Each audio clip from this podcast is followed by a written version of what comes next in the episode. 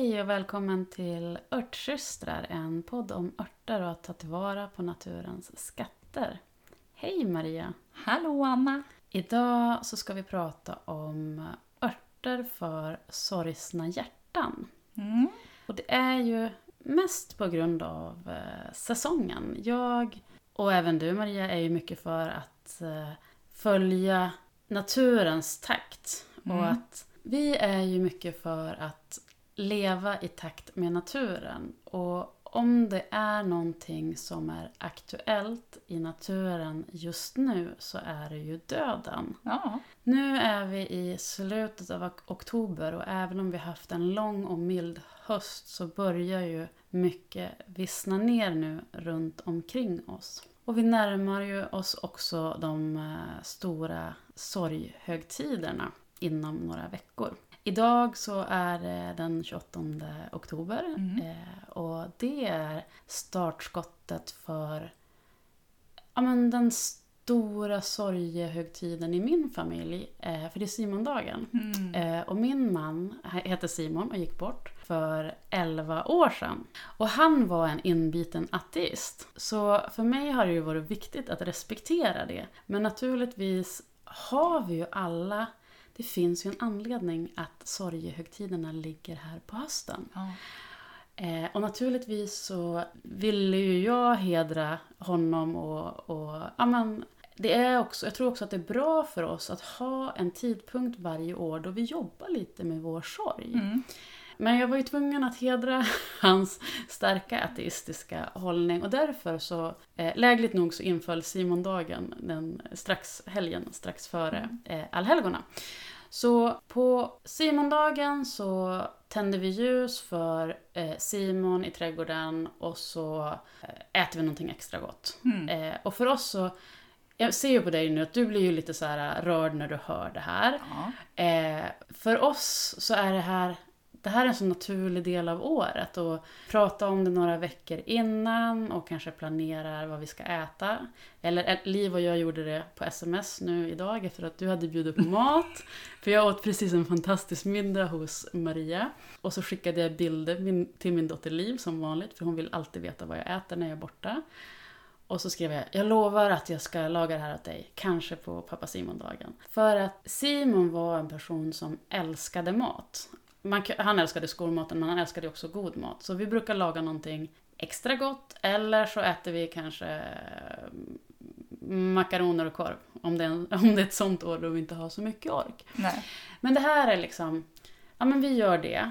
Och så sen så kommer allhelgona, eller först kommer ju halloween, Halloween kommer och sen allhelgona. Går vi till våra döda som vi har på kyrkogården och, och, och tänder ljus. Men för mig har det varit viktigt att, att, att hålla isär det, men samtidigt så flyter det ihop. För alla de här, både halloween och allhelgona hänger ju ihop. Och de i sig är ju liksom inte enheter som har fallit in i hösten av en ren slump. Nej. Utan det har ju att göra med det här att på hösten när allting dör så återupplever vi våra sorger och vi får en chans att, att bearbeta kanske ny sorg eller gammal sorg. Och släppa det som vi inte längre behöver bära med oss. Och jag tycker att det är, det är en viktig tid att inte bara trycka undan det och liksom rusa igenom det och säga åh allt är så grått och trist och november och det är så hemskt. Utan att faktiskt våga bottna i det. Att Mm. nu är det grått. Sommaren är över, hösten är över. Allt är dött omkring oss och vi behöver Våga känna dig lite sorgsen. Ja, eh, och jag tror att särskilt vi svenskar behöver det. För Ja. vi är så dåliga på att möta sorg. Ja. Och sorg kan ju vara så himla mycket. Absolut. Det behöver ju inte vara eh, en närstående som går bort. Det kan ju vara så att du har förlorat jobb, kanske en skilsmässa. Sorg är ju en reaktion på en känsla av förlust.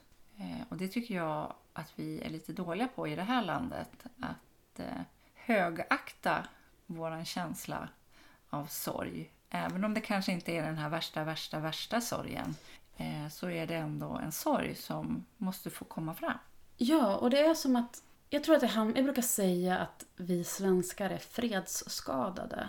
Ja, det är ett bra ord. Att vi, vi har inte varit i krig på flera hundra år. Vi har inte upplevt jättestora samhälleliga trauman. Vi vet inte hur vi ska bemöta folk som går igenom fruktansvärda kriser. Vi är Nej. otroligt dåliga på det. Eller vi vet inte hur vi ska bemöta ens folk som går, genomgår små kriser. Och därför så är vi superdåliga på alla typer av kriser. Mm. Och vi har en tendens att nästan värdera sorg. Så till exempel om ett husdjur går bort Ja. så förringar vi det. Ja, då, får man, då är man nästan lite fånig om man sörjer. Eller det, är liksom, det var ju bara en hund. Ja, men, men en, en hund kan ju vara den närmaste och djupaste relation du någonsin har haft. Exakt. Och när min man gick bort, och det här låter ju jättehemskt att säga, att det värsta var egentligen inte att han dog. Eh, och det, med det sagt, det, det var ju fruktansvärt. Det var en enorm förlust. Eh, och det vet ju alla som, som kände oss.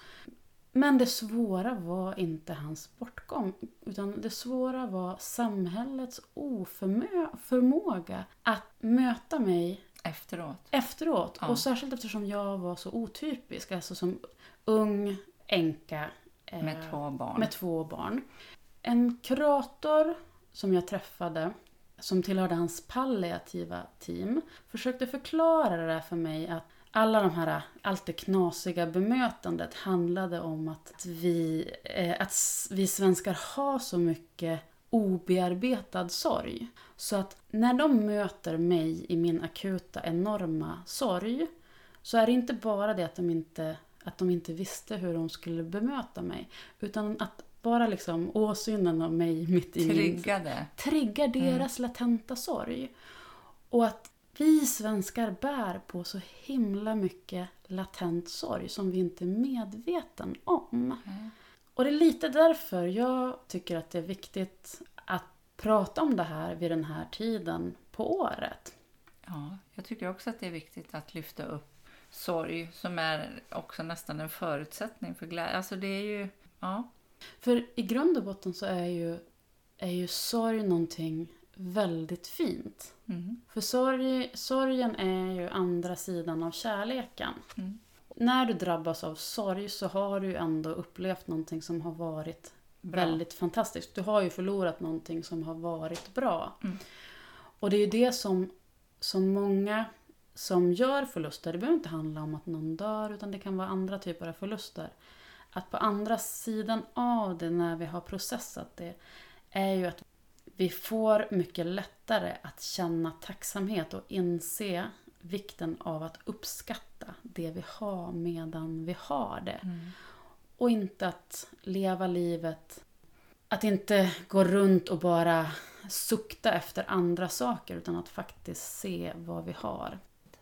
Utöver att jag är besatt av örter så håller jag också på med yin-yoga. Mm. Yin-yoga är ju en, en, en yogaform som är en mix av dels hatta-yoga, eh, mindfulness och traditionell kinesisk medicin. Så den är starkt influerad av det traditionellt kinesiska medicinska tänket kring meridianer och element. Inom traditionell kinesisk medicin så pratar man om någonting som kallas för femfasteorin. Om att livet är cykliskt och vi rör oss hela tiden genom fem faser som också kan liknas vid årstiderna. Och till varje, varje fas eller årstid hör också ett element. Och hösten som vi är inne i nu, den tillhör metallelementet. Varje element har också, är också kopplat till en, en känsla. Metallelementets känsla är sorg. Höstens känsla är, är sorg. Och det kan vi ju... Det är, det är ganska logiskt och även de andra faserna, de andra årstiderna har sina känslor också som också är ganska logiska. Och det här... Egentligen så handlar det om att leva i takt med naturen. Bejaka det som händer i naturen och processa det som händer utom, utanför oss. Det händer ju också inom Ja. oss. Eh, och de meridianer som, som hör ihop med metallelementet det är hjärtmeridianerna, me- hjärtmeridianen och så det vi behöver jobba med under hösten det är, är sorg och den andra sidan av sorgen, glädjen. Så om vi vill jobba med att hantera sorg inom yin-yogan så handlar det väldigt mycket om att om bröstöppnande ställningar där vi får öppna upp bröstkorgen. Känslorna som vi har i kroppen, som vi, de som bär, vi bär på som tynger oss, de, de sätter sig också i kroppen. Och om man tänker sig hur, hur vi för oss när vi känner oss ledsna och sorgsna, vi liksom sjunker ihop och blir lätt hopkrupna, eh, axlarna kommer fram. Och det är liksom rörelser åt andra hållet som vi behöver jobba med. Men det vi egentligen skulle prata om idag, det var örter för sorg Mm. är också de örter som stöttar det fysiska hjärtat. Mm. Så vi tänkte prata om tre. Mhm. Det är Hagtorn. hagtorn, hjärtstilla och ros. Mm. Och man kan väl nästan säga att hagtornet och rosen kan liksom symbolisera de här två ytterligheterna. Sorgen och glädjen. Mm.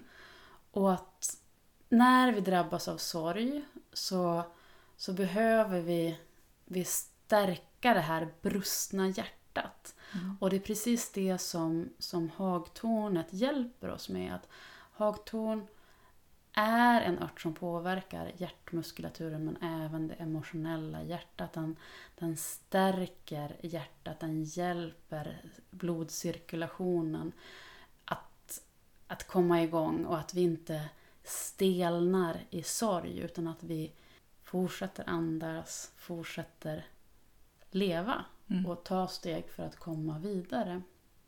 Rosen kan hjälpa oss med att, ja men du vet när du doftar Ja. på en ros och liksom, man, vet, man får den här äh, doften av, av liv och lust och livskraft. ja, bara beauty. Ja, och, att, och liksom, ja men glädjen och att, att den, den i kombination med hagtornet kan liksom återuppväcka livsandarna och få en att känna att det är så lätt att det här blir väldigt tungt och det känns som att ja, men det här handlar inte om mig. Men jo, det handlar om det och det han- handlar om oss alla. För det kan handla om det kan handla om en skilsmässa eller en separation eller att man Förlora blivit- jobbet. Ja, eller har blivit dumpad efter en jättekort relation. Men Ja. att det en, alla, alla former av förluster sätter sig hos oss. Och vi, vi behöver våga bearbeta dem. Mm. Våga se dem för, för det det är. Att det gör ont ibland. Och det är jobbigt att leva. Och om vi flyr från det så... Kommer det bara och biter oss igen. Ja. Och det sätter käppar för oss och det, det hindrar oss från att, att våga leva. Mm. Men sen hjärtstillan. Vad säger du om den? Jag är inte eh, en jättebra kompis. Jag har liksom inte riktigt... Förstått den? Nej, men det kanske är lite som att hon inte riktigt tycker att jag är värd. Jag vet inte, men Mm. jag känner inte så väldigt starkt för hjärtstilla. Nej. Jag tycker att hjärtstilla, hjärtstilla är ju också en, en ört som, som har effekter på det fysiska hjärtat. Mm. Det är också en, en ört som stillar hjärtat och då tänker jag särskilt det här oroade hjärtat. Mm. Och om man då har en, en sorg som gör att vi blir rädd, att vi blir rädd för livet. Mm. så tänker jag att hjärtstilla är en fantastisk ört för det. Mm. Och det är ju en ganska vanlig reaktion om man har varit med om ett trauma eller en, en förlust. Och man inser, det blir ju så tydligt att eh, det kan hända när som helst, det kan hända vem som helst. Man är inte längre eh, skyddad i den här, eh, den här tron som, som många har att ja, men det händer inte mig. Utan man inser att det, det här händer mig. Så att Plötsligt det där det och det där och där och där, där och där och där kan hända mig. Och att då är det väldigt lätt att hamna i en sån här en oroscykel där man bara liksom spär på rädslor. Och där tror jag att, att där kan hjärtstilla vara ett fint stöd. Mm. Och även för det här oroliga modershjärtat är ju den Mm. en fin ört. Jag skulle nog säga, eh, som också ganska nyligen har haft en liten en upplevelse Mm. som eh, skapade eh, en kris hos mig. Där tycker jag citronmelissen har varit den som har Mm. stöttat mig mest. Mm. Eh, helt plötsligt, jag använder ju väldigt mycket, ofta, frossört. Mm. Helt plötsligt blev den på något vis för skarp och för mycket. Så mm, eller citronmeliss säger jag. Eh, Ja. För eh, att liksom lite grann plana ut och inte vara i eh, red alert-läge hela tiden. Mm. Ja men precis. Och, och citron, citronmeliss har ju exakt den verkan på nervsystemet. Att den har ju, den är lite speciell för den har en verkning som inte är jättevanlig som heter amfoterisk. Att den både kan lyfta oss och, lugna oss. Mm. Så att den kan vara väldigt upplyftande men också väldigt lugnande och sövande. Och att den, det här låter ju som, som flum, men det, som, det den gör är att den känner av vad nervsystemet behöver. Om det är eh, överretat så dämpar den. Är det liksom att det nästan har blivit Stagnation. stagnation, då, då sätter den igång. Så den är, ja, men den är en fantastisk ört att slätta ut. Mm. Ja, men just det att, som du precis nämner var väl precis det som mitt nervsystem behövde, Mm. eh, tror jag. För det var verkligen inställt på flight mode. Och där har vi ju liksom en jättefin blandning för, för ett sorgset hjärta. Hagtorn, ros, citronmeliss. Mm. Kanske lite, lite, hag, eller lite, lite hjärtstilla om man tilltalas av den. Den är ju inte för alla. En del... Jag får helt enkelt hjärtklappning av hjärtstilla.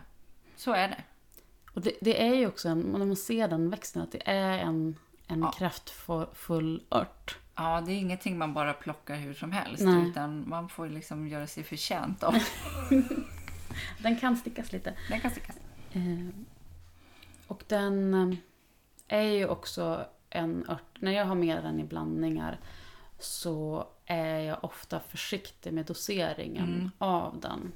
För den, citronmelissa är ju en sån här, och även hagtorn Mm. och även ros är ju såna här örter som där du absolut inte behöver vara noggrann med dosering som man faktiskt kan, kan ösa på Mm. eh, ganska rejält med. Hjärtstilla ska man ta det försiktigt med. Mm. Det är potent. Mm, väldigt. För nu går vi ju mot sorgehögtiden nummer ett eh, som är allhelgona. Men strax innan det så ska vi klara av Halloween. Mm.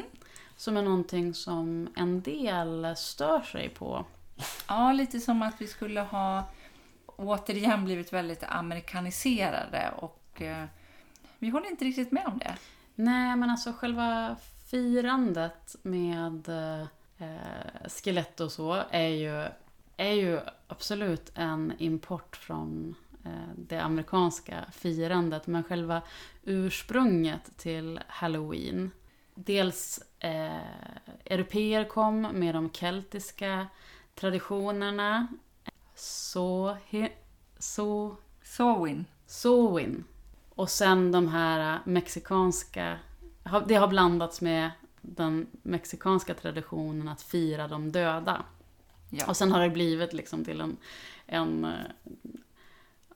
ja, men Dödsfest. ganska morbid dödsfest som Ja. vi sen har, har tagit hit till Sverige. Men det här med att hedra de döda och att fira med döden som tema. Det är ju inget nytt påfund. Nej, Utan det gjorde vi ju i Sverige också. ja, kelterna hade sitt Sowin. Soin. Och här i Sverige så firades vid den här tiden alvablotet. Och nu inom den kristna kyrkan så har vi allhelgona.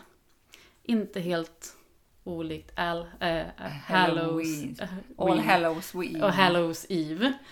Eh, och att allhelgona hamnade just här, på, vid den här tiden på året, det är ju, var ju ingen slump. Utan när Sverige, Sverige kristnades och man försökte värva de här motvilliga vikingarna till liksom den här nya, nya hippa tron, så inkorporerade man ju naturligtvis den gamla trons fester och liksom eh, anpassade det nya lite grann utifrån det gamla. Och under en tid så levde ju liksom båda religionerna sida vid sida. Tills liksom till slut tog kristendomen över. Tanken att halloween är någonting som kommer och inkräktar på allhelgona, det är ju egentligen Det ställer inte vi riktigt upp på. Nej, det är ju liksom snarare, egentligen så är det tvärtom och sen i slutändan ska man verkligen liksom det, det är omöjligt att reda ut egentligen vad kom först. Hönan eller ägget. nej, och i slutändan så tror jag att hösten kom först. Jag tror och, också det. och till hösten hör sorgen och att vi eh, allting vissnar ner och att det är oavsett religion så är det en naturlig fas att i den här årscykeln som vi oavsett om vi bejakar den eller inte så rör vi oss igenom den och vi påverkas av naturen omkring oss. Men jag personligen eh, tycker inte att halloween är särskilt problematiskt. Jag tror att, att eh, vi svenskar med all vår outredda latenta sorg, jag tror att vi mår ganska bra av att Leka med döden. leka med döden. Ja, det och, tror jag med. Men det är inte sagt att man behöver köpa jättemycket plastgrejer. Nej. Och som med allt så har man inte förstått det än så borde man ha förstått det nu. Alltså det blir ju bara tydligare och tydligare att vi måste leva mer hållbart. Vi kan inte hålla på och köpa massa plastpryttlar för att ungarna ska ha halloween-disco på Nej. på, på skolan. Och det går ju att hitta på jättemycket med det man har. Ja. Vi hade halloween-disco för minstingens klass förra året och det blev helt fantastiskt och eh, ja men det köptes kanske lite dekorationer men det gjordes ganska mycket dekorationer av, av det som fanns. En av de bästa det var en mamma som hade gjort av en fotboll och eh, sån här vit odlingsväv. Så liksom knöt, hon, Ja. hon draperade den över fotbollen och knöt det under så blev det, och hängde upp så Ett blev det som spöke. ett spöke. Snyggt! Och det gick ju bara att knyta isär sen och så liksom blev det en fotboll igen och ett odlings... Ja, Nej. sån där fiberduk va? Ja, en fiberduk. Så smart! Mm. Nej, men så jag, jag, tror att, jag tror att vi, eh, vi mår bra av att leka med döden. Och, då, och så, då är det som att det släpper lite grann. Och så sen så... Och jag tyck, tycker inte att de... Det inkräktar inte så jättemycket. Utan halloween brukar ju oftast infalla där runt den 30 31 Det är alltid den sista oktober. Sista oktober. Vilken och sen så är det ju ungefär en vecka innan eh, helgon. allhelgona Ja. helgen. Jag tror att det var eh, kanske lite den här konflikten ligger i att man i Sverige från början när halloween-firandet liksom först började ta fart var det lite osäkert när vi egentligen skulle fira det. Mm. Och då var det nog en del som trodde att det var på alla helgona, helgen. Ja, ja precis. Och det där- var mer sammanblandat för... Ja, där blev det nog en liten konflikt. Men nu är det liksom gängse eh, att vi kör samma dag som i USA. Mm. Mm. Så det är, eh, jag tycker det är kul att leka med döden. Jag tycker om att göra svart spaghetti med tomatsås. Och, mm. eh, lite sånt där bus. Även fast mina barn är superstora. ja, jag och eh, Magnus, vi brukar nog klä ut oss lite när de kommer, ungarna. Aha! Mm. Alltså när grannskapets unga går runt och... Tigger godis. Ja. Då möts de av två Två fasansfulla gestalter. Ja, men, och jag, tror, ja, men jag tror att vi, vi svenskar vi behöver det, för vi har svårt att, att lyfta på det där locket. Eh, och det är ju liksom ingen slump att svenskar älskar deckare och att liksom det här svenska deckarundret Mm. har uppstått här i Sverige. Nej, men vi, tycker, vi är ju väldigt fascinerade av det här hemska. Mm. Men vi vågar inte riktigt embrace it på något vis. Alltså vi vågar inte Nej, leva i Nej, det. och inte i verkliga livet. Nej. Och vi kan, eh, vi kan jättegärna läsa liksom hemska skildringar av tragiska livsöden eller ta del av det liksom i, i veckopressen eller i, på sociala medier. men vi vill inte träffa på det i fikarummet. Nej, för när vi möter det ansikte mot ansikte då, då har vi så svårt att hantera det. För Ja. vi är så ovana. Det handlar ju inte om, om oss som individer, att du Maria är dålig på det här. Utan det är liksom ett, ett liksom samhällsproblem. Ja, det det. Eh, att det är någonting som vi inte får lära oss, utan det vi får lära oss och de signaler vi får. Och de signaler som vi ger de som är sörjande, det är att dra dig undan och kom tillbaka ut i samhället när du har kommit över det. Ungefär så, ja. Fruktansvärt är det, tycker jag. Mm. Mm. Jo, men för vi, och för vi skadar ju bara oss själva. Mm. Men för mig är ju också de här helgerna, det är ju lite magiska helger tycker jag.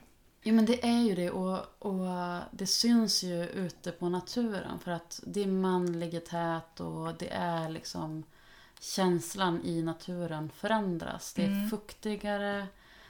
Man brukar ju säga att, att hinnan mellan The wanes between the worlds. precis är som tunnast Yes. vid den här tiden på året. Mm. Och oavsett om man är spirituell eller har kontakt med det övernaturliga eller inte så tror jag att man, man faktiskt märker av det och ser det. Det är läskigare att röra sig ute än bara för fyra veckor sedan. Ja, det är det. Så att det finns väl också lite grann en eh, liksom naturlig orsak till det. Alltså det är lite mer spooky. Eh, Det är mörka grenar som skrapar och... Mm. Men även det kanske vi skulle må bra av att, att våga vara i. Att inte bara, återigen, inte bara stänga in oss. och tända lampan. Ja. Nej, faktiskt. Skulle du våga sova i skogen eh, en sån här blåsig natt med fullmånen? Nej. Nej, inte jag heller. Nej men man behöver, alltså det är ju, det är ju liksom att dra det till extremen. Jag vet. Men det kan vara väldigt härligt att bara gå ut och sätta dig. Det kan jag Ute, göra. du kan ju stanna på din tomt. Ja, men det brukar jag göra också. Ja. Ja, gå ut och, och titta på månen. Mm. Jag tror att det här blev ett långt avsnitt men nu är det dags att börja runda av. Men Maria, vad säger vi? Vad är veckans tips? Veckans tips tycker jag har med eh, årstiden ute att göra. Eh, veckans tips är att sätta dig en liten stund i stillhet, andas och bara låta den känsla som kommer komma och våga känna den. Oavsett vad den är. Oavsett vad den är och inte lägga en bedömning utan bara acceptera. Det är veckans tips. Tack för idag. Tack för idag. Hej då! Hej då!